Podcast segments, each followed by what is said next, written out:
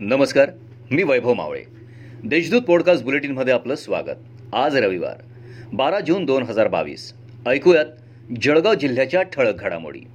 महाराष्ट्र राज्यसभा निवडणुकीत भाजपचे तिन्ही उमेदवार विजयी झाल्याने शनिवारी सकाळी अकरा वाजता भाजपा कार्यालय वसंत स्मृती येथे आमदार राजूमामा भोळे महानगराध्यक्ष दीपक सूर्यवंशी यांच्या प्रमुख उपस्थितीत आनंदोत्सव साजरा करण्यात आला.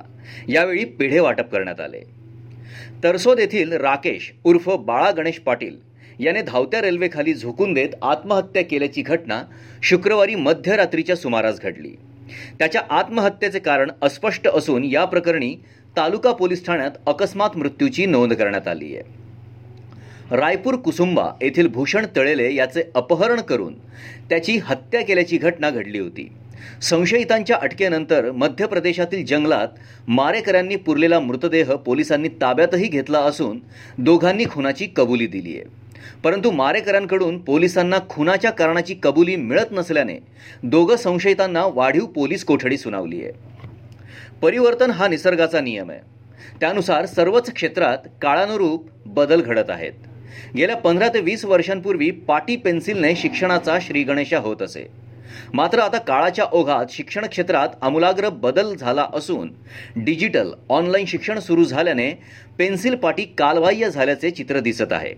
त्याची जागा आता ऑनराईड मोबाईलने घेतल्याचे दिसून येत आहे.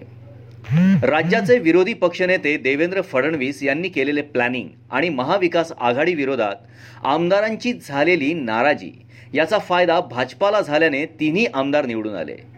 रोज सकाळी टी व्हीवर येणाऱ्या बोल घेवड्यांना ही जोरदार चपराक असल्याचा टोला भाजपाचे संकटमोचक आमदार गिरीश महाजन यांनी शिवसेनेचे खासदार संजय राऊत यांचे नाव न घेता लगावलाय. या होत्या आजच्या ठळक घडामोडी. याबरोबरच वेळ झाली येथेच थांबण्याची. भेटूया पुढील पॉडकास्ट बुलेटिन प्रसारणात. तोपर्यंत संक्षिप्त बातम्या आणि ताज्या घडामोडींसाठी देशदूत डॉट कॉम या संकेतस्थळाला भेट द्या. धन्यवाद.